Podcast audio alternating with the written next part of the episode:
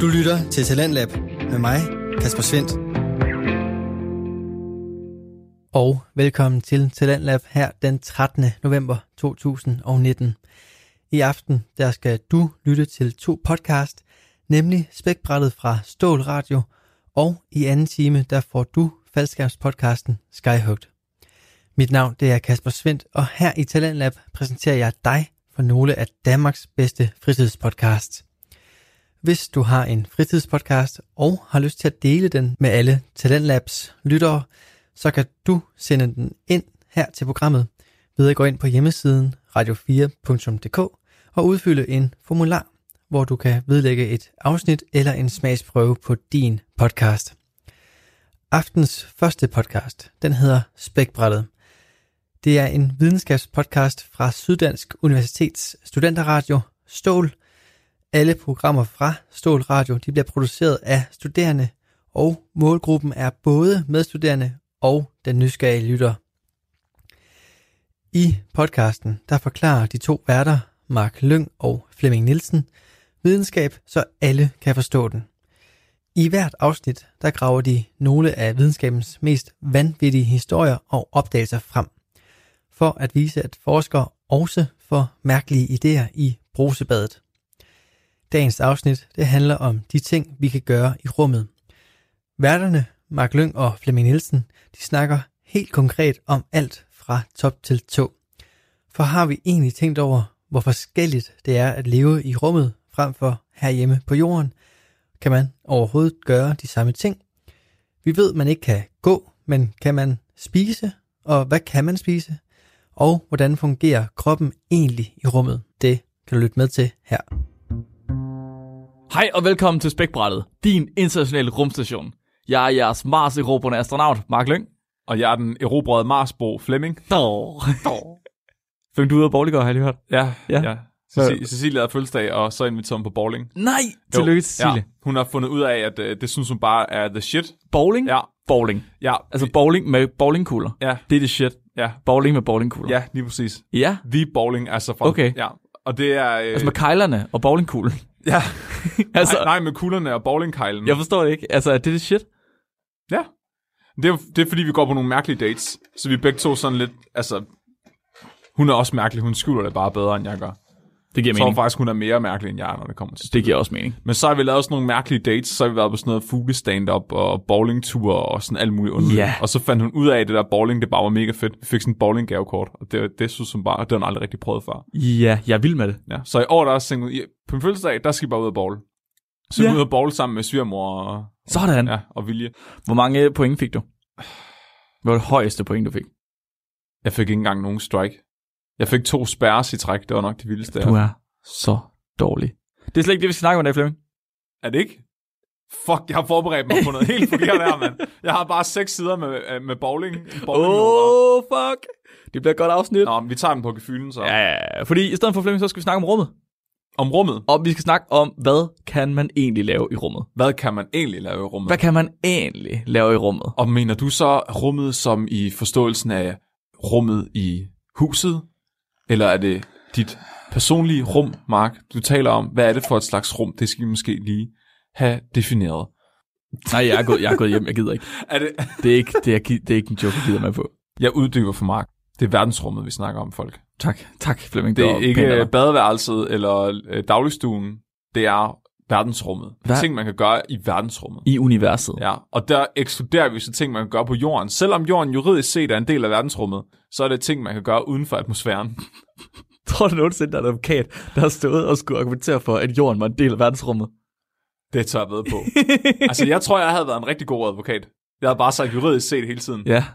Jamen, det, og det er jo rigtigt nok. Og så havde den været der. Juridisk set. Ja, Og- hvad, hvad, kan, hvad kan man lave? Hvad, hvad kan man lave i rummet, Flemming? Kan man, hvad har du fundet ud af, man kan lave i rummet? Hvad skal du snakke om? Jeg skal snakke om, øh, at man kan skyde ting ud i rummet. Ja, Og øh, jeg skal snakke om øh, levende ting, man kan skyde ud i rummet, og levende ting, man har skudt ud i rummet. altså mennesker, eller Dyr og planter. dyr og planter. Ja. Aha, Mm-hmm. ja vel. Jeg, øh, jeg har taget et fokus sådan lidt på, på livet i rummet. Så de, de mennesker, der nu engang sidder på en international rumstation, kan de lave det samme, som vi kan? Uh. Altså, kan man alt det, man normalt kan? Eller er der noget, der bliver sværere, fordi man kommer i rummet? Øh, Er noget, der måske bliver umuligt? Og gør i rummet. og gør i rummet. Det er spændende. Ja, det er lidt spændende. Ja. Det er lidt spændende. Alright, så jeg har kigget på, om vi kan det samme i rummet, som vi kan hernede på jorden. Når nu vi sender en astronaut op til en international rumstation, og han eller hun eller hen, eller hvad end nu det nu er, skal være deroppe i mange, mange dage, Mhm. kan de så gøre alt det samme, som de nu kan hernede. Uh. Nikolaj, han har lavet, Nikolaj, vores praktikant, han har lavet en ordentlig røvfuld research. Tak, Nikolaj, det er perfekt. Så, øh, så ud fra det her research her, så skal vi lige have lidt basics på plads. Så øh, Nikolaj har lavet lidt, jeg har lavet lidt, vi tager lige det hele og sætter sammen. Så vi tager alt basic først, og så øh, Flemming, han skal komme ind på noget lidt mere avanceret bagefter, tror jeg. Jeg tror, Ja. jeg er klatreinstruktør øh, nede som frivilligt en gang om ugen, og der plejer jeg at sige, at først så tager vi ligesom de basic teknikker, og så Mhm. bagefter så tager vi de mere avancerede teknikker. Ja. Ja, så det her det er basic teknikker. Det er det, man, man skal kunne i, i hovedet. Så først og fremmest mad. Kan man spise i rummet? Flemming tror, man kan spise i rummet. Det er fucking dumt spørgsmål. Selvfølgelig kan man spise i rummet. Hvor jeg Vi har gerne haft- lov til at svare. Vi har haft astronauter på øh, ISS Ja. i et helt år i gang. Så det, jeg håber, at de har fundet en måde at spise i rummet på. Kan det ikke få drop? Nej, Nå. jo, men det ved jeg faktisk, det er faktisk, det er faktisk et super godt spørgsmål. Kan de få drop? Nå nej, for hvis det er 0G, Ja. så er der ikke noget tryk på posen. Nej. Så kan det være, at alt deres blod bare de, sådan ryger den anden vej. Uh, what? Fordi at- hjertet pumper det jo ud. Okay, vi har allerede, vi har allerede røget langt af sporet, Flemming. Man kan, ja, man kan ja. spise rummet. Der Ja. var øh, den første astronaut, der nogensinde spiste rummet, hed John Glenn, og han spiste på, øh, ombord på Friendship 7 i 1962. Wow, wow. Og dengang, der var man faktisk ikke klar over, om indtagelse og absorption af mad, det fungerede Ej. i tarmsystemet. Prøv lige at tænke på at sidde der og æde en fransk hotdog, og så er du i tvivl om, den kommer til at dræbe dig. Bro, det er fandme et ærgerligt eksperiment. Prøv at tænke på, hvis det gik galt. Det er død. Det er sej- en sej måde at dø på. Prøv at, tæ- prøv at tænke at sende en astronaut op, og så sige, ja, vi er godt nok ikke sikre på, om du kan spise, men altså, du ved, så finder vi ud af det. Bare æde med 0G. Det er fucking sindssygt, mand. Ej, hvor sjovt. Gider der kunne være gået galt egentlig? Altså, hvordan kunne man have været død, død af det, hvis man ikke vidste, at det var sikkert? Nå, men jeg tænker, hvad kunne der gå galt ved at spise i 0G? Vil uh, tingene så ikke kunne sluges, for eksempel? Hvis tyndekraften ikke hjælper med at sluge tingene? Ja, muligvis. Muligvis, ja. Det, Eller lige snart den åbnede munden, så dens indvold bare blev suget jamen, de, ja, måske de der peristaltiske bevægelser, der trækker mad ned, Ja. at de ikke fungerede ordentligt. Men ja, de fungerer vel ikke på grund af tyngde. Det gør de jo så ikke, kan vi Nej. se. På grund af tyngdekraft. Heldigvis. Ja, heldigvis. For John Glenn. For John Glenn. Ved du, hvad han spiste? Nej. Han spiste applesauce. Altså, hvad hedder det? Hvad? Ja, æblegrød. Spiste han æblegrød? Han fik æblegrød, der var pakket ind i en tube. Nej. Og så fik han øh, xylose sukkertabletter med vand. For sat. Og det her eksperiment, det demonstrerede... det der, det er før Elon Musk han kom i rummet. Ja, det er Elon Musk, han sørger for, at det er fedt. Han sørger for at gøre nogle sjove ting. Ja, det, det- der, det, altså, de kunne godt Det skal være kaviar kristal. Ja. Sådan eller, er det. Eller et råt løg. Et råt løg? Ja. Et råt løg? Ja. Det er... Ja, fordi så er eksperimentet perfekt. Det er det, det skal være. Det skal være råt løg. Ja. Hvad? Hvad? Hvad? Fordi det er underligt. ja, det er underligt. Hvad? Hvad snakker du om? det jo det, så, så er det lavet headlines. What? Prøv lige se, du ser jo ikke en for, forsiden af BT. Astronaut spiser æblegrød i rummet. Det, okay, færre Og pointe. sådan, John Glenson bider en løg ved 0G. og sådan, what? Det har jeg lyst til at læse. Mens jeg sad og researchede det her, jeg var 100% sikker på, at jeg havde hørt en historie om astronauter, der havde taget en donut med op for at finde ud af, at man kunne spise en donut i rummet. Men det jeg så fandt ud af i stedet for, det var, at der var to svenskere, der havde købt en varmluftballon, ligesom den der, ham der Felix Baumgartner, Ja. han hoppede ud fra. Og så havde de puttet en, en donut op på den her varmluftsballon, sendt den op i stratosfæren, og så var ballonen selvfølgelig poppet, og så havde de spist donutten bagefter. Da den kom ned, Ja, det er, åh, så det er en donut, der har været ude i rummet. de havde spist en donut, der havde været ude i rummet. Det er sejt. Men er det det? Det er De ret. havde i virkeligheden bare puttet donutten på en varmluftballon, og så sendt den op, og så havde de grebet den bagefter. Det er ret dumt. Det er lidt dumt. Prøv at tænke på, hvis donutten var landet oven på nogen, og de var døde af det. Jeg Ja. tænker, den har ret meget fart på, når den kommer ned fra atmosfæren. Ja, ja men den kan, den kan jo kun nå terminal velocity. Ja. Den kan jo kun nå en vis hastighed, og så ikke mere. Men tror du ikke, det er nok til, at man dør af at blive ramt af den? Det ved jeg sgu ikke. En donut, den er ikke så stor. Des mindre ting er, des mindre masse ting har, des mindre er deres terminal velocity også. Så det kommer an på, om der var creme i den eller ej. Ja, det, det, det, det, det kommer an på. 100%. John Glenns eksperiment med æblegrød og Ja. ikke et råt løg, ja. det demonstrerede så, at folk de kunne både spise og synke og øh, fordøje mad i et vægtløst miljø. ja. Så, hey, vi kan spise ude i rummet. Det er meget fedt. Men det er jo, altså, vi skal være ude i rummet i lang tid, og vi kan ikke tage hver kilogram, man tager med op i rummet. Ja. Det er pisse dyrt. Og vi skal spare. Det er sparetider. Det, det har vi ikke råd til. Så øh, vi er nødt til at gro vores egen mad i rummet. Ja. Kan man det? Ja, det kan man. Du, du skal ikke svare. Det er retoriske spørgsmål. Flemming. Ja, men jeg- du skal bare, bare sidde derovre og lytte med. Ja. Og øh, jeg ved, du kommer ind på det her senere, fordi vi har groet masser af forskellige planter og grøntsager i rummet. Mhm. Og jeg ved ikke, hvad du har kigget på, men jeg fandt en liste inde på Wikipedia. Ja. Der er groet øh, for eksempel bok choy, den her øh, asiatiske kålting, man stopper i øh, supper. Der er groet øh, hvede og ris og tulipaner og, øj, og ærter, radiser og alt muligt mærkeligt. Der er groet alt, hvad du overhovedet kan tænke på. Hold da op, du kan lave en hel, øh, sådan en hel stuning eller en lækker salat der. Du kan lave alt, hvad du har overhovedet lyst til. Du kan Ja. lave brød derop. Det er jo, jeg, har ikke, jeg har overvejet at tjekke, om man kan bage i rummet, men det har jeg ikke gjort nu. Jeg tror ikke, det er et problem. Men jeg ved ikke, må om det der dej, det vil Ja, sådan flyde rundt og være mærkeligt. prøv at tænke på, når du står og pisker dig, altså pisker øh, øh, det der væske sammen, Jamen, det kan man ikke, tror jeg ikke. Så skal du have det i sådan en øh, drink shaker. ja, ja, Ja, jo, det er en god idé. ja, Ja, ja. det kan man sagtens. Vi, prøv at vi skal bare ud på rumstationen, så skal vi vise, hvordan man gør. Vi kunne faktisk godt søge et job ud på, på en rumsted, altså på, på, for ingeniør. Vi kunne sgu da sagtens finde ud af noget af det der. Ej, ved du hvad? Folk køber bare så mange kopper og t-shirts, at vi får råd til at starte vores eget rumprogram. Ja, ja, ja. Og det skal hedde Space Y, Hvad? i stedet for SpaceX. Jamen, det skal have noget med spækbræt at gøre. Det skal Nå, hedde Spec, SpecX. SpecX. Så man kan gro grøntsager i rummet, og grøntsager det er jo også fint nok. Men, men hvad nu med, med noget kød? Og man kan gro kød. Vi skal have noget, vi skal have noget kød. Vi Uh. skal have noget kød i rummet. Ja, Og det kan man også. Man kan også gro kød i rummet. Der var et øh, israelisk madfirma, der den 7. oktober annoncerede, at de havde lavet et eksperiment på en international rumstation, hvor de havde groet i et laboratorie kød i rummet. Og det havde virket.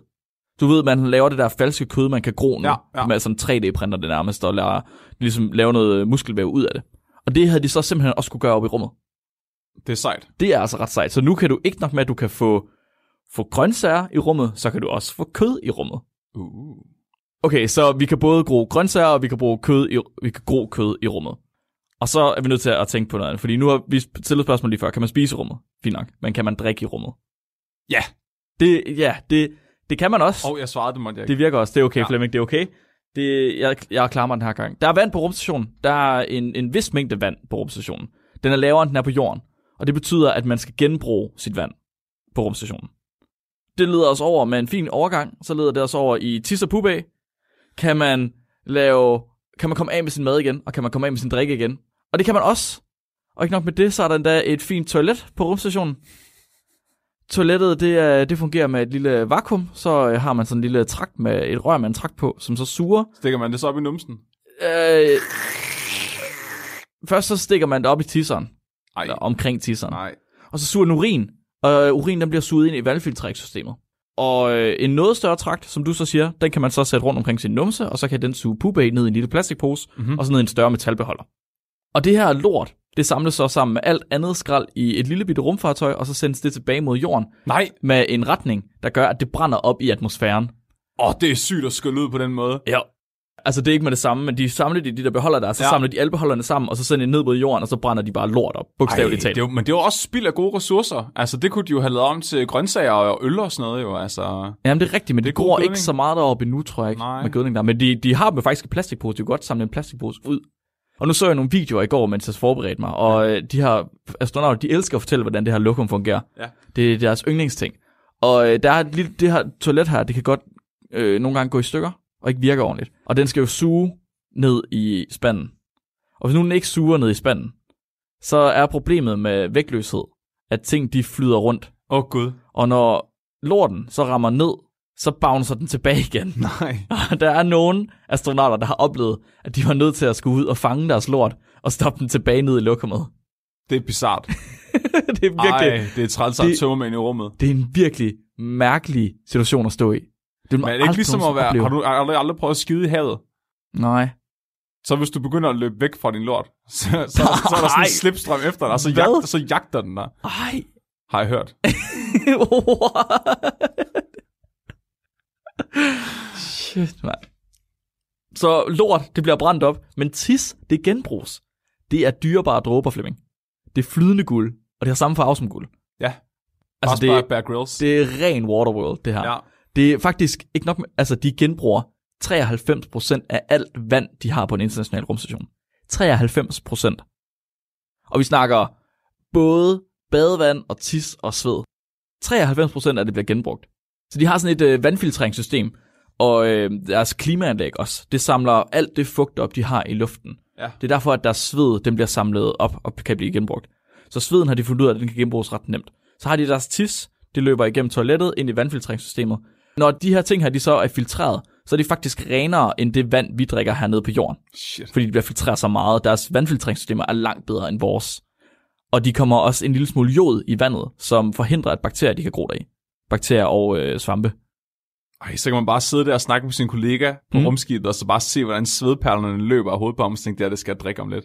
De sagde, der NASA havde lavet et tweet på et tidspunkt, hvor der stod, at i løbet af et år, så ville en astronaut drikke ca. 730 liter af sit eget sved og tis. Åh, oh, Bear Grylls, han er bare den perfekte astronaut. Det er virkelig sindssygt. det, er- det er bare, øh, det er virkelig genbrug. Det er virkelig genbrug. Circle of life. Vi har fået styr på alle de vigtigste kropslige funktioner. Kan vi spise? Kan vi komme af med det igen?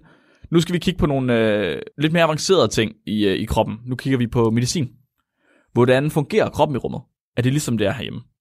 Øh, så der var en astronaut, der hed øh, Serena Onion... On, on, ja, wow. Onion.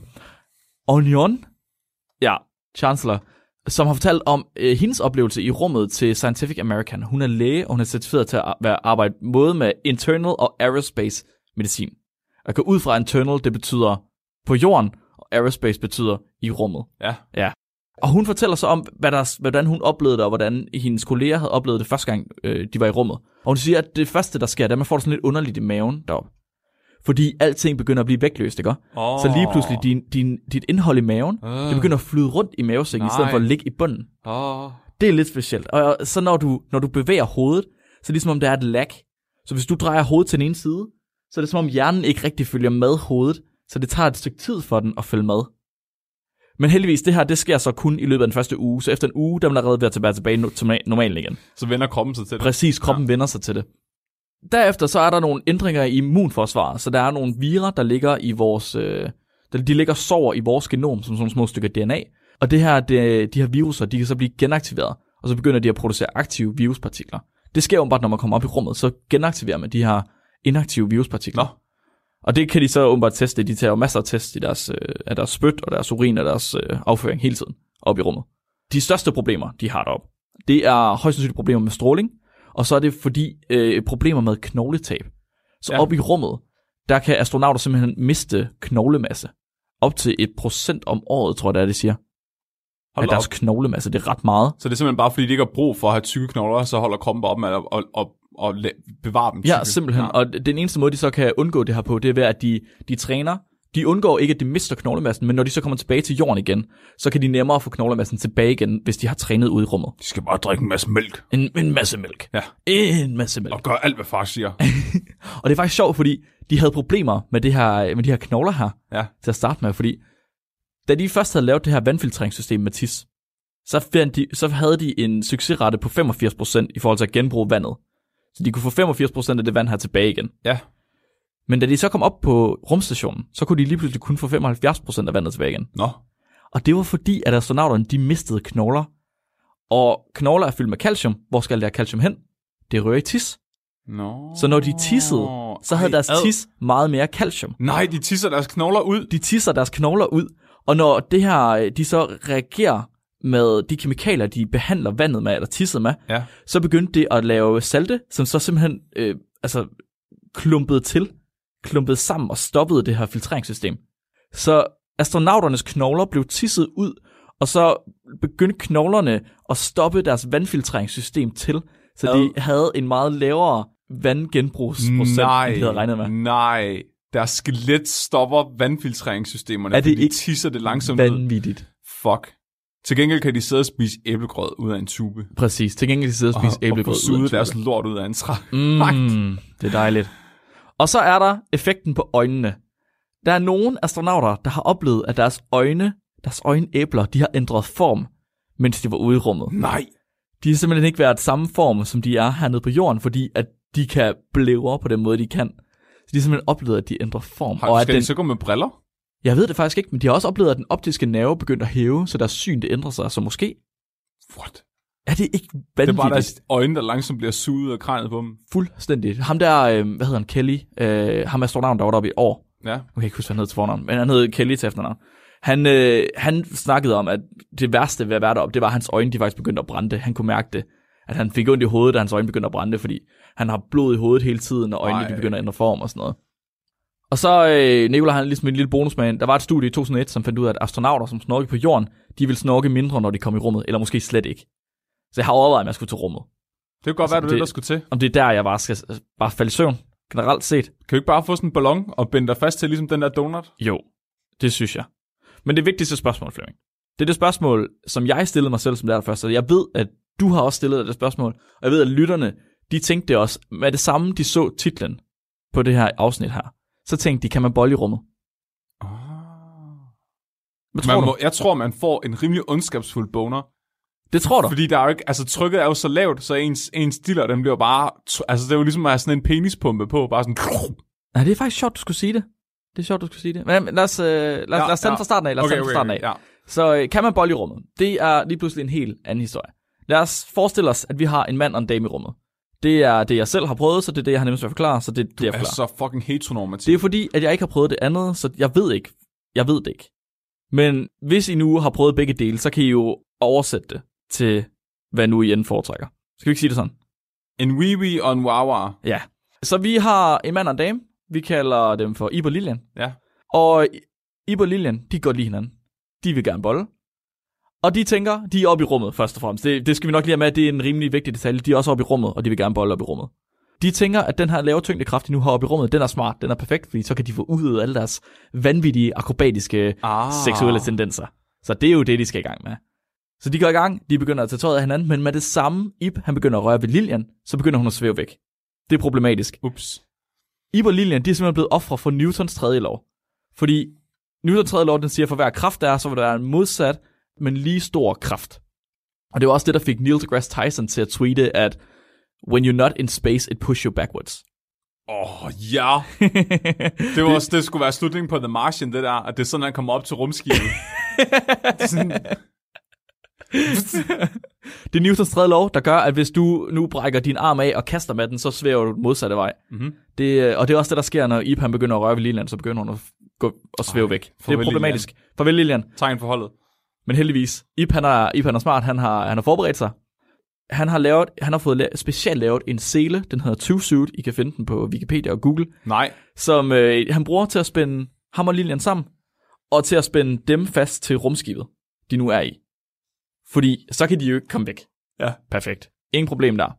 Men efter at øh, Lilian hun har slået Ip 40-20 gange hen over glansen, så er der stadig ikke rigtig særlig meget gang i Ip. Og Lilian er i virkeligheden også en lille smule ærgerlig over, at hendes skamlæber, de heller ikke er smuldet op til dobbeltstørrelse, som de plejer. I godt høre, jeg Ej, ved... du kan ikke, må ikke kigge på mig med de der døde øjne, mens du siger sådan noget. du ser bare fuldstændig... Nu skal du bare høre om skamlæber. Fordi problemet er, at ved lav tyngdekraft, så bliver blodet fokuseret i hovedet og i brystet. Og der bliver ikke pumpet særlig meget blod ud til resten af ekstremerne. Nej, hvad? Er det rigtigt? Yep. Det gør nemlig. Det er godt nok nemmere for hjertet at pumpe blod rundt, fordi der ligesom ikke er noget tryk, den skal pumpe imod. Men til gengæld så pumper den ikke meget længere end til hovedet og til brystet. Og det er også derfor, når man ser billeder af astronauter, Chris Hadfield for eksempel, han har lagt masser af videoer op, ham med skægget, overskægget. Ja, ja. Han er altid sådan helt rød i hovedet, og øh, han blod er ved at poppe i hovedet på ham nærmest. Det er simpelthen fordi, at de har så meget blod i hovedet. Fordi at hjertet det ikke rigtig pumper det rundt til andre steder. Det pumper det til brystet og til, og til, og til hjernen. Men ikke i det andet hoved. Ikke i det andet hoved, nej. Ikke til, ikke til de andre vigtige organer, Så åbenbart. de fryser bare konstant på fingre og tær. Og... Ja, det må de gøre. Ej, hvor vildt. Det betyder simpelthen, at øh, der er ikke særlig meget blod tilbage til hverken tidsmand eller tidskone. Faktisk, så er Ibs testosteronniveau også sænket. Nej, Jo, hvorfor det? det er åbenbart. Så jeg tænker, det er på grund af det manglende blod, til, øh, hvad hedder det? Til no- nonkerne? Ja, ja, manglende blod rundt omkring i hele Ja, ja, kroppen, ja. ja. ikke? Og så må der også være en mindre signal til, at han skal testosteron ud, eller i hvert fald så bliver det bare transporteret mindre. Ja. Så hans testosteronniveau det er faldet. Hvad sker der, når mænds testosteronniveau det falder? Så bliver de feminister. Så bliver de feminister. Det betyder, at deres libido det falder. Er det rigtigt? Ja. Ja. Så øh, Ip, han, han, han har faktisk heller ikke rigtig lyst, åbenbart. Men han, vil, han, han er sgu en fighter. Ip, han er sgu en fighter. Han prøver alligevel. Han prøver alligevel. Og Ip, han får endelig lavet lidt mere end en halvfed choppy. Og så kan han og Lilian, de kan rigtig gå i gang. Og så går de i gang. Men det bliver bare virkelig varmt og virkelig svedigt, virkelig hurtigt.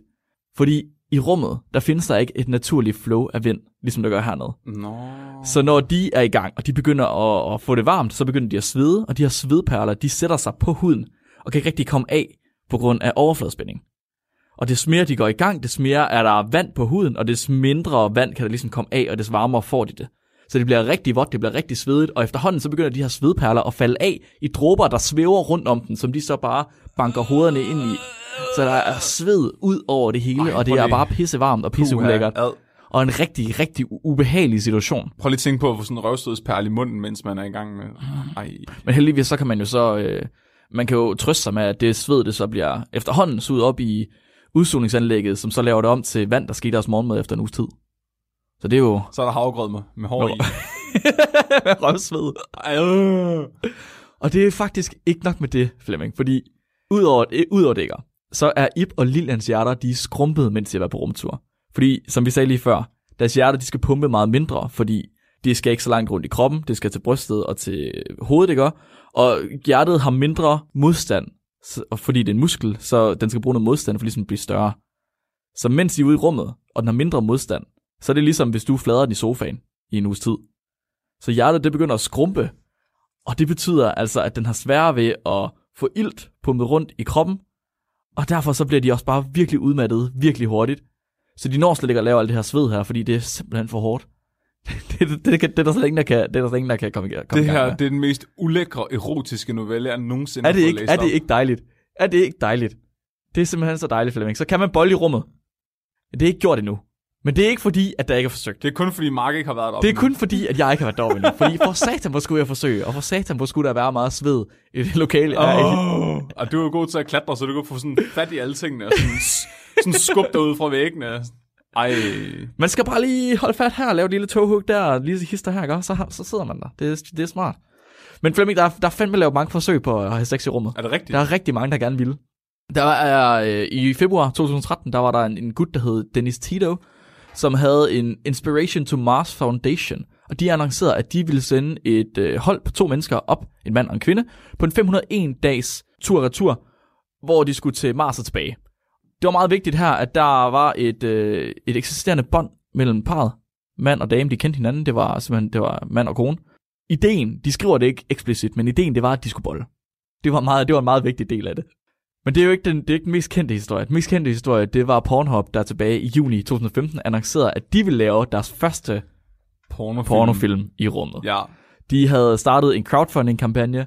Den hed Sexploration. Nej. Perfekte, perfekte titel. Jeg elsker det. Hold kæft, de, har, de der pornofilm har bare de bedste PR-folk. Det er, det er fucking fedt. Game of Bones. Ideen det var, at de skulle nå at få 3,4 millioner dollars på 60 dage. Desværre så fik de kun 236.000. Ej. Ah, det er ikke engang 10 procent af, hvad de skulle bruge, og det var så ærgerligt. Hvis de havde fået pengene, så ville de have sendt...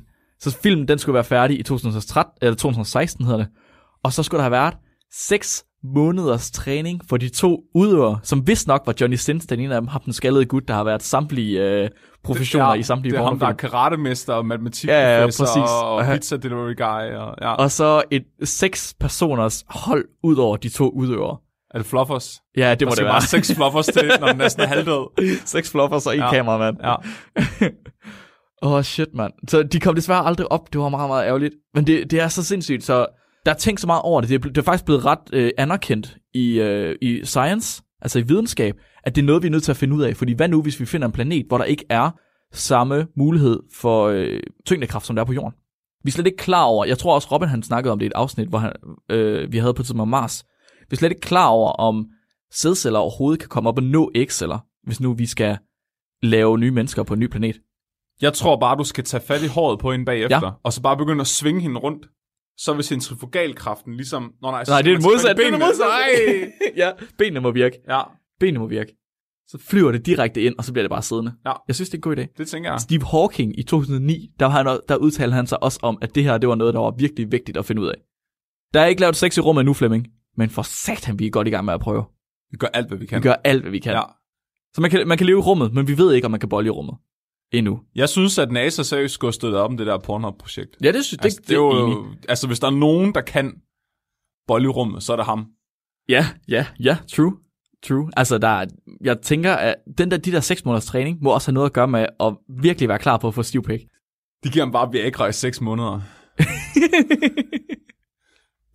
Så det der med, at man skal ringe til lægen efter fire timer, det gælder ikke her. Han er allerede helt rød i hovedet og har kæmpe blodår i panden, inden han kommer op. Ja, ja, ja, ja, klar. Klar. Så jeg skal tale lidt om at sende dyr ud i rummet og planter ud i rummet. Mm-hmm. Og vi har været lidt inde på det. Mm-hmm. Øh, men jeg har, taget nogle, jeg har taget en rigtig god historie, jeg har fundet med. Okay, ja. Så øh, det handler blandt andet om øh, rumræset mellem Sovjetunionen og USA. Ja. Så efter den kolde krig, så var, det, så var der ligesom de her to supermagter, som er Sovjetunionen og USA, som rigtig gerne vil flexe deres muskler over for hinanden. Mm-hmm. Og en af de måder, de så gjorde det på, øh, udover at tro hinanden med øh, fuldstændig udstillelse af alt liv på jorden, det, det var ved at sige, se hvad vi kan ude i rummet. Hvad kommer først i månen? Ja, så det var ligesom øh, et game om at få fat i flest mulige øh, nazist øh, raketvidenskabsfolk og, øh, og benåde dem og tage dem med hjem til sit land. Ja, okay. Og i starten af de her undersøgelser, der var det jo nærmest, altså der var det jo V2-raketter fra 2. verdenskrig, men basically bare brugt til at sende ud i rummet. ja, Det er sådan, der eksploderer. ja, Right? de er lavet til at eksplodere, Ja. og, og, og så har man jo så opgraderet dem siden, ikke? indtil mm. der, hvor vi er nu.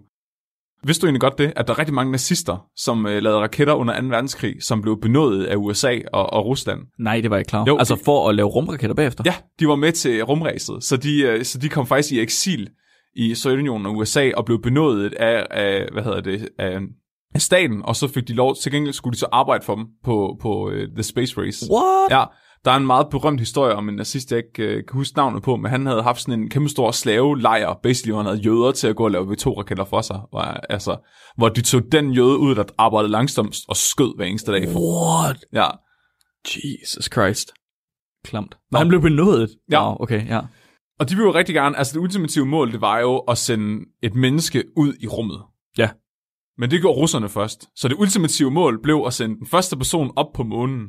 Men ændrede de bare spillereglerne, bare fordi at Rusland kom først? Ja. Hvad? Det kan man sgu da ikke bare. Nej, men prøv, det var USA, ikke? Altså, og det er den historie, vi alle sammen har fået at vide. Og USA vandt The Space Race, fordi de sendte en person op på månen først. Prøv at høre. Russerne sendte en person op i rummet først, og fik ham ned igen. Hvorfor stoppede de egentlig uh, Space Race så? Han hed Yuri. Ja, ja, jo, ja. De stoppede faktisk, var- de, de stoppede faktisk først i 1991 med rumræset. Er det rigtigt? Ja. Nå. Inden de kunne sende mennesker ud i rummet. Ja. Så var de jo lige nødt til at teste først. Fordi det går ikke, at du bare sender en eller anden dude ud i rummet, og så eksploderer han og dør, og så får du bad publicity, og så står USA bare og siger, "Nå, I er dårlige. altså, det er ligesom en rigtig, en real life øh, battle, ikke? Nå, at du, det er vil, du vil ikke ødelægge dit omdømme over for den anden. Ja, ja, så klart, klart, øh, klart. de har ligesom startet med at sende planter og frø ud i rummet, og så er de ligesom arbejdet sig opad. Mhm. Ja. Objektivt set, Mark. Ja, objektivt set. Objektivt set, Ikke subjektivt set. nej, totalt objektivt set, Ja. hvad vil det bedste levende væsen være at sende ud i rummet? Det objektivt set Det det, bedste objektivt liv. bedste set. det er objektivt bedste, Bedste set. set og juridisk set bedste dyr at sende ud i rummet at være. Nej, jeg synes, det er synd for dem alle sammen. Jeg vil godt se, jeg vil godt se øh, en hest. Jeg vil godt tænke mig at se en hest i rummet. Objektivt set, så er din mening dum. Fordi heste, de er meget tunge, og heste, de er meget dumme. Heste er præcis. ufattelig dumme. Ja. Objektivt set, så er det allerbedste dyr, man kan sende i rummet, høns. End of story. Vi ved det alle sammen. Og sådan er det bare. Jeg skal snakke om hønserumræset. Og ja, det er en ting. Det er en fucking ting. Problemet er bare, russere, de værdsætter ikke høns på samme måde, som vi gør. Russere, de kan bedre lide vakler. Nå, okay. Og jeg tror, det er, fordi vakler, de er mindre. Men basically, så vakler de basically bare, altså, øh, minihøns. Okay. Nå, det, jeg troede faktisk, det var sådan nogle duagtige nogen. Ja, men de kan ikke rigtig flyve ordentligt, og de går bare og, altså, og lægger æg og sådan. Altså, de har også en total øh, overaktiv øh, livmor, som Okay, bare ja, ja, ja. æg ud hele tiden. Nå. Så russerne og amerikanerne, de skal se, hvem der først skal have høns i rummet. Okay. Og høns, der kan lægge æg i rummet. Og russerne, de testede, de prøvede faktisk i 11 år at få vakler til at lægge æg og overleve ude i rummet, før det lykkedes den. I 11 år. 11 år. Det er for lang tid til sådan et projekt. De tænkte, vakler, der kan lægge æg i rummet, det er skide godt, fordi så kan vi spise dem. Det Fuck, er... det er godt tænkt. Og så kan de også spise vaklerne. Jamen selvfølgelig. Ja, det er renewable food source. Det er pisse smart. Så de springer hele det der step op. Altså det der step med planter og sådan noget. Fuck det. Vi går, Fuck det. Vi går direkte til høns i rummet. Jeg skal fandme ikke have ris, jeg skal have høns. Så de havde rigtig mange problemer med, at de her vakler, de blev fucking mærkelige af at blive rodet ud ved 0G. What? No. Ja, så de, de, de havde faktisk øh, vakler med op, som øh, havde lage befrugtet æg, og som, så, øh, som de så prøvede at ro ud i nogle rummaskiner. Okay. Men de blev mega deforme, og kom aldrig rigtig ud af æggene, fordi de fik så meget stråling ude i rummet, og de fik så meget varme. Nå, vildt. Ja, men til sidst så lykkedes dem, efter 11 år lykkedes dem, at klække levedygtige vakler ud af de her æg i 1990. Okay, okay, okay, okay, okay, okay, okay. Men hvordan havde de det bagefter? Og det er mega fucked up. Så hvordan tror du, Mark, at noget levende væsen vil have det ved aldrig nogensinde at have oplevet tyndekraft? Ingen gang i fostertilstand. Deres knogler er jo helt fucked. Deres muskler er helt fucked. Det, det er ligesom, vi, det snakker vi også om i et andet afsnit, den der tv-serie, hvad fanden hed den? Åh, nu kan jeg ikke huske det. Den der tv-serie, hvor der, er, hvor der er forskellige fraktioner rundt omkring af rummennesker og Nå, øh, den der Netflix. jordboer, ja, ja, hvor de kalder dem, der bor op på en eller anden rumstation eller måne eller sådan noget, dem kalder de et eller andet specielt, fordi de ingen knoglemasse har. Og så de kan ikke tage, når de tager dem med ned på jorden, så den værste tortur, de kan give dem, det er at udsætte dem for jordens tyngdekraft. Det er sejt. Det er fucking mærkeligt. Men Jeg tænker, det er sådan noget, de er jo bare totalt fucked up. De har jo heller ingen sans for, for øh, de har jo ingen retningssans. Og det er nemlig rigtigt, for det var det aller værste for dem. Det var, at fordi de aldrig har haft noget koncept om tyndekraften, så har de ikke haft noget koncept om at interagere med ting. Så de her kyllinger, og der, der er videoer med det, de her vakkelkyllinger, de kunne ikke finde ud af at gribe fat i noget. What? De lå bare svævet. Nej, nej, hvad? Totalt apatisk. Nej, Jo, nej. hvad? jo, fordi de har jo bare, altså de jo, i deres verden, der er de jo stadig bare et foster, der ligger og oster rundt inde i et æg, ikke? Altså, de, ja, så de kunne ikke engang, de kunne fucking ikke engang få dem til at spise, What? fordi de kunne ikke forstå og sluge ting. Du, øh, det er så what? Er det ikke ulækkert? Det er det mærkeligste, jeg nogensinde har hørt. Ja, det er så... Åh, oh, fucking Rusland. Nå, Hvordan klækker de overhovedet? Hvordan, hvordan de jo selv hakket sig ud af ægget? Det er fucking mærkeligt for mig. Ja. Så, de har hakket sig ud af ægget, men så er de stadig sådan, hov, det var vist bare noget, jeg drømte. jeg ved faktisk ikke, om de, om de selv klikkede sig ud, eller om russerne tog dem ud af æggeskallen. Oh, Okay. Men de var i hvert fald fuldst... Altså, det er bare sådan nogle rumgrøntsager, basically. Altså, det er bare sådan en nugget, der ikke fatter noget. De troede bare, at de var kommet ud i et meget større æg, der var lavet af metal, jeg ved ikke. som de ikke kunne klikke. Det er så underligt. Så øh, Igor og Gregor, de sidder og kigger på de her æg, der endelig er klikket, og så tænker de, åh, Dostojevski. Hvad gør de? Hvad gør de for at prøve at ordne det her? Fordi de jo virkelig, altså de jo virkelig gerne hot wings. De er fodret med vodka. Det var ikke noget dårligt eksempel, eller nogen dårlig idé. Jeg tror måske, de har prøvet det, men så indså de jo, at de ikke sluger noget, når de giver dem noget. True. Øh, Laver de foie gras, eller hvad? De stopfodrer dem. Det var faktisk godt en meget god idé. De giver dem en fucking sele på.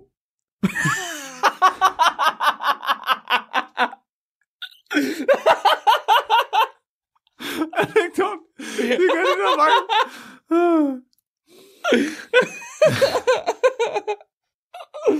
Nej. Jo, og ved du hvad? Virker det? Det virkede! Nej! Jo, de fattede lige pludselig at gå og spise ting, Fuck. Fuck, det er dumt. men det havde så andre konsekvenser. Fordi de her vakler, da- når de så voksede op, så havde de absolut ingen interesse i at parre sig. Okay. Det var bare, det fungerede ikke for dem. Måske var det, men altså, de, måske var det bare, fordi de ikke kunne få en boner på. Altså, Ja, det kan være. ja. Men de er jo meget, ja, det ved jeg ikke. De er jo meget mindre. At de har vel også en knogle, har de ikke det? En penisknogle? Eller har de? Det ved jeg ikke. Det er ikke alle dyr, der har det jo. Det er mest pattedyr, tror jeg faktisk. Nå. Så er det måske... At vakler, de har måske da have en kloak i stedet for. Var det ikke det, der på? Nå, jo, det de er har jo rigtigt. kloak, så de steder bare skider ned i hinandens huller. Det er så romantisk. meget. Lad det mig er næsten det, der var Lad mig lige prutte noget sæd ind i din Ja. ja. kloak. Mm. Makker. Og det er ligesom der, at russernes hønseræs det ender. De stoppede, da de fik en vagtel til at... da de gav en vagtel en sele på. Ja, de gad de ikke mere. Jeg tror på et eller andet tidspunkt, så tænkte okay, nu er vi nået så langt, vi måske begynder at, at skulle overveje, hvordan vi fodrer de her vakler. Success, Igor. Succes! success. Great success. øhm, men historien stopper ikke her. Okay. Fordi USA, de skal jo lige være lidt bedre. Så de sender en rigtig høn op. de skal være, de skal jo være lidt bedre. Så i 1986, der joiner NASA hønserumræset Ja, selvfølgelig. ved at lave en konkurrence Så øh, det her det er en ting, som er, som er alment kendt blandt øh, mange forskere. Det er, at hvis du virkelig gerne vil have en rigtig, rigtig god idé til et innovativt forskningsprojekt, så skal du bare spørge de førsteårsstuderende, fordi de er så dumme, de ikke forstår, hvor dumt det, de siger er. Og det var det, NASA gjorde. De spurgte en hel masse skolebørn, hvad for nogle forsøg skal vi lave i rummet? Og så, fordi de er overhovedet ikke biased børn. De siger bare, hvad end der falder dem ind, så lige pludselig kommer der bare et eller andet, der er genialt. Noget, som aldrig nogensinde vil dukke op på en NASA brainstorm session. Ja.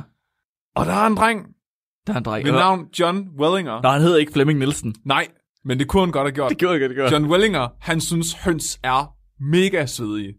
Så han øh, fortæller om i et interview, at han elskede øh, at ro høns ud sammen med sin far, og se, hvordan hønsene de ligesom vendte æggene. Så hans far havde forklaret ham, at øh, hønsene de er nødt til hele tiden at vende æggene rundt i de her tre uger, de roer på dem, fordi ellers så ligger blommen så nede i bunden og bliver deform. Wow, det var slet ikke klar. Og så tænkte John Wellinger, kan jeg vide, hvad der sker, hvis blommen er en 0G? Fuck, det er godt tænkt. Og Fuck, det er en genial dreng. Så i 8. klasse, der skriver han en brev ind. Så fik han PhD lige med det samme. Det er ikke meget galt. Det er faktisk, at du skulle bare vide. Så han skriver brev ind til NASA, og så skriver han, hvad med, hvad med at putte hønseæg ud i rummet? og så siger NASA, det er en fucking god idé! og vi, vi gør det, men vi mangler nogle penge. Hvem søger de, mangler nogle penge. hvem søger de penge hos, for at få penge til det her projekt? KFC. Ja! Nej! Jo, ja! Ej, vi piker i vildt. De søger penge hos Kentucky Fried Chicken. og de siger, Kentucky Fried Chicken, vi har tænkt os at prøve at lave kyllinger ude i rummet. Er det noget, I vil støtte? Og de er bare, ja! Det er fucking genialt, det her. Det er Colonel, han... Oh. Colonel Sanders, han... Han, han står bare for, for stive dolk lige med det samme. Ja, vi skal have høns i rummet! Hold kæft. Åh, oh, gud. Så de, KFC, de funder det her projekt, og øh, de kommer faktisk frem til, at de bliver nødt til at bygge sådan en særlig inkubator til de her æg. Okay. Så de vil jo gerne undersøge, hvordan æggene de udvikler sig ved 0G. Men der er alle mulige andre ting, som er ret træls ved at blive skudt ud i rummet, som måske godt kunne indflydelse på det her. Nå. og det er blandt andet, at æggene de kan blive fuldstændig smadret, når den kommer ud af atmosfæren. De kan nærmest, ja, de kan nærmest blive scrambled også ved turen op. Ja. Bare på grund af G-kraften på vej op. Yes, og de er meget sensitive, sådan nogle æg. Okay. Så øh, sådan en, øh, når høns de bliver skruk, så stiger deres kropstemperatur, og de, de bliver sådan totalt apatiske og sørger for hele tiden at passe de her æg. Og det indebærer altså, at de skal have den rigtige luftfugtighed, altså hønsenumse luftfugtighed. de skal have den rigtige temperatur, a.k.a. hønsenumse temperatur. Ja. De skal også have den rigtige pH-værdi, sådan a.k.a. hønsenumse pH-værdi. Jeg, jeg synes, det har meget med hønsenumsen at gøre. Ja, Så har de, har de lavet en inkubator, der hed en hønsenumse. En hønsenumsomator skulle den have heddet. Ja. det ved jeg ikke, hvad den kom til at hedde, men de byggede sådan en særlig inkubator med sådan noget affjedring indeni, sådan så at når rumskibet blev skudt ud i rummet, så vil æggene ikke blive scrambled. Fuck, det er smart. Og den styrede også fugtigheden øh, og temperaturen af de her æg hele tiden, så det var bare bare spidse. Ja. De kom frem til ved simuleringer, at øh, de her æg, de max vil blive udsat for 3,3 G's kraft under øh, opsendelsen af raketten. Og det var åbenbart nok til, at de her kyllinger, de kunne overleve på jorden. Okay. Så den eneste, den, Åh, oh, vent, vent, vent, vent, vent. Hvordan havde de fundet ud af det? jamen, de testede jo inkubatoren på jorden, øh, Med en kylling i. med, med æg, Åh, befrugt, okay, okay. befrugtet æg i. Jeg troede lige, de har stoppet en kylling ind i en... Øh, i, i en, øh, en karusel. En meget hurtig karusel. Ja. Det, nej, desværre, de puttede... Jo, eller teknisk set gjorde de vel, fordi det var jo bare befrugtet æg, så der var jo en kylling inde i ægget. Okay. De er bare klar til at sende de her æ- øh, befrugtede hønseæg ud i rummet nu, for at se, om de kan lave kyllinger ud i rummet, sammen Mhm. mm-hmm. med KFC. Dagen kommer, hvorpå det skal ske. De skal sende det op sammen med Challenger-rumraketten, Ja. sammen med den her særlige skolelærer, som er blevet udvalgt til at komme med ud i rummet ved en øh, konkurrence. Mm-hmm. Nu ved jeg ikke, om du har hørt om Challenger-rumraketten, men det var den, der sprang i luften Ja. på, på, på launching pad. Åh. Det er så tragisk, fordi hele det her eksperiment, det springer i luften, sammen med øh, crew og alting, og, og, og den her skolelærerinde, som faktisk også skulle sendes op med, altså hun døde jo bare for øjnene af sin familie. Jesus. Ja, og ham her, John Wellinger, øh, han var freshman på universitetet på det her tidspunkt, og han så også det her ske. Han var der den dag. Hold op. Ja. Øh, fucked up side note, som øh, jeg har fra øh, Salmonella Academy på YouTube. De overvejede faktisk at sende Big Bird op i stedet for hende her skolelæreren. Big, Big, Big Bird fra Sesame Street. Nej. Jo. Prøv lige at tænke Wow. på, hvordan det havde været, hvis Big Bird var død i en eksplosion alle de her børn. Oh, wow. Ja, det er fucked up. Nå. Shit. Men han får så heldigvis, de, de, de tager tilbage til KFC, så siger de, prøv at høre her, vil I give os nogle flere penge? og så siger KFC, så skidt da, og så får de faktisk lov til at prøve igen. Hold op. Ja, så tre år senere, i 1989, der er de klar til at prøve en gang til, og der bliver den så sendt afsted med Discovery rumraketten. Og de sender 32 befrugtede hønseæg afsted i den her inkubator. Og der er ligesom to grupper af de her æg. Så en ene gruppe af æggene har været befrugtet to dage før, at de blev sendt afsted, og de andre har været befrugtet øh, ni dage før. Okay. Det vil sige, at, der er, at øh, de her fostre de er i forskellige udviklingsstadier. Mm-hmm. Og det er de simpelthen valgt alt efter, hvilke stadier de har været i på det tidspunkt, de blev udsat for 0G. Okay. Ja, det er fordi, raketten, den, er kun, den skulle kun afsted i 6 dage. Så de kunne ikke have den op, altså de kunne ikke have æggene op i alle 21 dage for at undersøge det. Så de var nødt til at vælge nogle tidsrammer, de ville undersøge. Okay. Den, det ender med, at de kommer tilbage, de her æg, efter 5 dage i rummet. Og så kigger de så på, på, på øh, fosterne inde i æggene. Og så mm-hmm. finder de ud af, at alle dem, der var befrugtet to dage før, de var døde. De var rådne. Hold op. Ja, mega træls. Men alle dem, som var befrugtet ni dage før, de var stadigvæk levende. What? Ja, Fuck. Og de, så halvdelen af de æg, så halvdelen af halvdelen af æggene, otte af de her æg, dem der er de så klækket helt ud. Så de får otte sunde, raske kyllinger. Og en af de her kyllinger, den kommer simpelthen i en zoologisk have, og den bliver navngivet Kentucky. Og ved skiltet ind til den zoolo, altså det bur, hvor den står i, der står The Original Recipe for Space Chicken. og hele projektet kommer til at hedde Chicks in Space med X. Fuck, det er mærkeligt. Ja, det er så genialt. Det er virkelig sjovt. Og nu sagde du noget med universitetet, og ham med John Wellinger. Ja. Det gik ikke værre, det gik ikke bedre eller værre, end at han har sit eget fucking aeronautics firma i dag. What? Ja. Så han, har, han er CEO for rumfartsfirmaet TechShot. What? Er det ikke sindssygt? Fuck, det, man, prøv at høre, alle kan blive til noget, var Flemming. Og han har stadigvæk høns den dag i dag. Og han, han er quoted som at sige, Chickens are simply great creatures. Sikke en klog mand. Det er, det er totalt lamslået. Sikke en god afslutning. Ja, Hvor er det smukt sagt. det er sindssygt. Så har jeg lige forberedt lidt, jeg vil sige om planter i rummet. Mhm. Så der er nogle ret interessante ting om planter i rummet. Så som jeg sagde tidligere, så starter man med at sende frø ud i rummet for at se, om liv overhovedet kunne opretholdes øh, under de her tilstande, som astronauterne potentielt set ville blive udsat for. Mhm. Første gang, man sendte noget levende ud i rummet, det var med en V2-raket i 1946, så det er basically lige da 2. verdenskrig er slut. Der siger øh, USA til en nazist, kan du ikke lige prøve at sende nogle frø ud, og så se, hvad der sker. Ja. Det, det gik galt, fordi V2-raketter, de er lavet til at springe i luften, og det gjorde den. Sådan sprang i luften. Ja. ja hvem, hvem havde gættet det? Ja, men øh, de prøvede så to gange mere det år, samme år, og der okay. lykkedes det faktisk at sende majsfrø og bomuldsfrø op og tilbage. Okay. Og de groede nogenlunde, så vidt jeg kunne forstå. Ja. I 71, der gør man det så ordentligt. Der sender man 500 frø fra træer op, og så dyrker man dem, da de kommer tilbage igen. Sindssygt. Og de gror faktisk, de gror faktisk fint. Okay. Så øh, der, der var ligesom øh, safe indicator for, at liv faktisk godt kunne overleve og komme ud i rummet og tilbage. Men der er nogle, nogle ting, der er interessante ved at sende planter ud i rummet versus øh, levende organismer, såsom mennesker, og hunde og høns. Og det er, at planter de afhænger rigtig meget af tyngdekraften for at gro. Så vi, vi gror jo bare, som vi gør. Der er bare en opskrift på mark, to arme, to ben, hoved øh, over røv, slut. Og sådan er det med alle. Hoved over røv. Ja, men planter, de er jo nødt til at tilpasse sig det øh, miljø, de står i, for de kan jo ikke rigtig flytte sig. Nej, Så de er hele tiden nødt til at gro efter, hvad for, hvad, hvordan deres omgivelser er. klar. Og det er altså rigtig svært for en, når ens omgivelser ikke har nogen tyndekraft. Og det, og det er det, man faktisk stadigvæk forsker rigtig meget i. Der er en teori om, hvordan planter de gør det her. Så man ved, at de bruger noget, der hedder gravitropisme, og noget, der hedder fototropisme. Og fototropisme, det er, at de gror efter lys. Mhm. Så de kan sanse, hvor lys er henne, og så gror det i retning af det.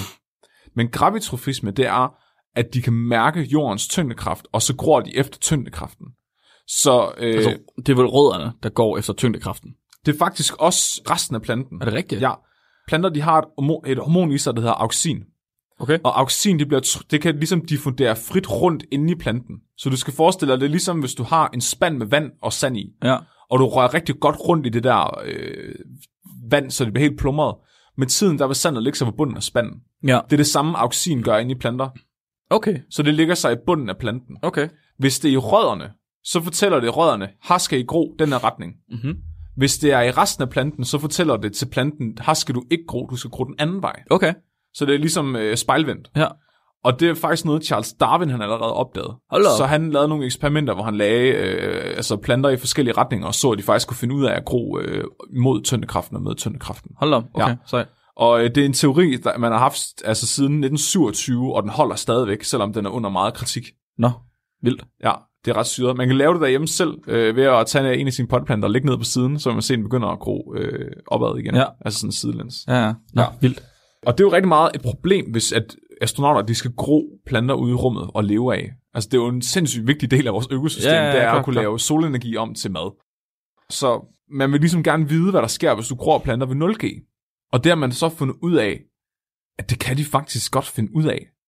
Og det er ret nyt. Øh, der er sådan et ægtepar af, af biologer, som forsker sindssygt meget i øh, at gro planter ved 0G, og de har lavet et eksperiment, hvor de har taget nogle frø og lagt ind i sådan et øh, i sådan en gel, sådan en gennemsigtig budding, og der kunne de faktisk se, at rødderne de groede i den rigtige retning, og spirene stadig groede i den rigtige retning, selvom de ikke havde nogen tyngdekraft gro efter. Der sker også alle mulige andre fucked up ting med planterne, så deres symmetri den, i nogle tilfælde bliver helt vildt underlig. Men, men de kan stadigvæk sådan nogenlunde gro. Nogle af dem gror også langsommere over eller hurtigere. Okay. Man mener så, at det er fordi, der er nogle ting ved plantevækst, som man stadig ikke kender til. Så at der er nogle andre mekanismer end bare følelsen af sol og tyngdekraft, men at der også er noget med følelsen af, om de møder modstand. Så hvis de, når de gror igennem jorden, så hvis de støder på en sten, så forstår de godt, at de skal gro udenom den. Mm-hmm. Og de mener så, at det måske er den kraft, de bruger til at gro ned i jorden øh, i stedet for, så den ligesom tager over i stedet for tyndekraften. Okay, cool. Ja. Kineserne, de er også kommet med i det her rumræs. Og kineserne, de har lavet et mega sejt eksperiment, de har tænkt sig at sende op i år faktisk. De har lavet en af de her kæmpe store terrarier, som er sådan en øh, lukket glaskuppel, Ja. hvor ting ligesom kan leve inde i De sin der egen... lukkede økosystemer her. Præcis. Så de har lavet en flaske fyldt med øh, forskellige plantefrø og insektæg. Så de vil se, om der ligesom indstiller sig sådan en form for symbiose mellem de insekter og planter, der kommer ud af det, så man på sigt kan lave sådan nogle lukkede økosystemer i rummet. Oh, Det er sejt. damn. Ja, det er ret sejt. Så det er ligesom det om planter. Øh, man har faktisk for ikke så længe siden spist den første salat, fra, der er dykket i, øh, i Ja, det kan har jeg godt set, ja. ja det er ret sejt. Ja, Det er ret vildt. ja. Så det synes vi, både høns og planter og øh, oksekød kan du få i rummet. ja, altså vi burde bare åbne sådan en fastfood-restaurant. Jeg sad sådan og tænkte på, kan vide, hvordan man får lov til at lave de eksperimenter, som NASA de laver. Fuck, jeg kunne godt tænke mig at lave noget af det der. Jeg tror, hvis du skriver ind med en rigtig god idé, så øh, kunne de godt overveje den. Altså, Jeg tror, de ansætter en. Altså, de kunne godt finde på at tage idéen, men det betyder ikke, de ansætter en. Men der er et eller andet med, at du, jeg tror, jeg ved i hvert fald SpaceX, de har rigtig mange problemer med, at de ikke må ansætte nogen, der ikke er amerikanere. Er det rigtigt? Ja, det er, Nå. jeg kan huske, at jeg har set et interview med Elon Musk, hvor han udtaler sig om det. Der er også ESA, uh, European Space Agency. Ja, Men de, så det eneste, jeg lige har set, det var, om de tog imod astronauter. Det gør de så ikke. Men jeg ved jo ikke, hvordan de gør med forskning. Hvor, meget, hvor stor en forskningsdel de har til at være nede på jorden. Alright. det var, hvad jeg havde for i dag. Jamen, øh, det var mega interessant. Og nu når vi The Chicken faktisk, Space Race. vi når jo egentlig, nu vil vi normalt have taget et lytterspørgsmål. Mm. Men plot twistet i dag, det er, at hele det her afsnit bare har været et stort lytterspørgsmål. Fordi Frederik Bartolli skrev ind til os og skrev, hvad kan man gøre i rummet? ja, det er rigtigt. Så her har du dit svar. Du kan ikke bolle, men du kan i hvert fald godt øh, lave vakler med seler på. Ja, Må jeg tage dagens dyrfakt? kom med dagens dyrfakt. Okay, jeg har faktisk to. Oh, har du to? Ja, så bjørnedyret kan overleve 10 dage ude i rummet. Uden for en rum. Ude, Se. bare ude i åben rum kan de overleve. Det er et fucked up dyr. fucking åndssvagt. Ja, så har jeg en uh, anekdote om, at i år 2014, der sendte russerne fem geckoer ud i rummet for at undersøge, om reptiler de kunne reproducere i rummet. Så det er en, en til de der bolleeksperimenter. Der skete dog det, uh, ligesom i The Martian, at man mister forbindelsen til de her geckoer, Nej. og øh, der går vild panik i Rusland på deres uh, hovedkontor, fordi der er kun mad til to måneder til de her geckoer. så der starter ligesom et race for at komme i kontakt med de her geckoer igen, så at man ligesom kan nå at, at, at undersøge dem, inden at de dør af sult. Heldigvis genopretter de kontakten til de her geckoer efter fire dage. Desværre der er sket det, at de er totalt mumificerede, de her geckoer. Fordi de bare er frosset ihjel på det der rumskib. Og øh, russ- russerne, de har udtalt sig, at, at de har udnævnt en emergency commission til at undersøge geckoernes død. Fuck, det er godt, mand. Radio 4 taler med Danmark. Det var podcasten Spækbrættet. En videnskabspodcast med et glimt i øjet fra Syddansk Universitets studenterradio Stål. Værterne de hedder Mark Lyng og Flemming Nielsen, og her der fik du afsnittet omkring de ting, vi kan gøre i rummet. Og der var altså svar på de rent praktiske ting, og på de lidt mere, ja, specifikke interessespørgsmål. Efter nyhederne, der skal du endnu en gang op i luften, dog ikke helt op i rummet. I podcasten Skyhugt, der taler værterne Mie og Michelle Awesome nemlig om faldskærmsudspring. Skyhugt er Danmarks første og eneste faldskærmspodcast, og i aftens afsnit, der snakker de to værter om fastholdelse af nye og erfarne springere i sporten.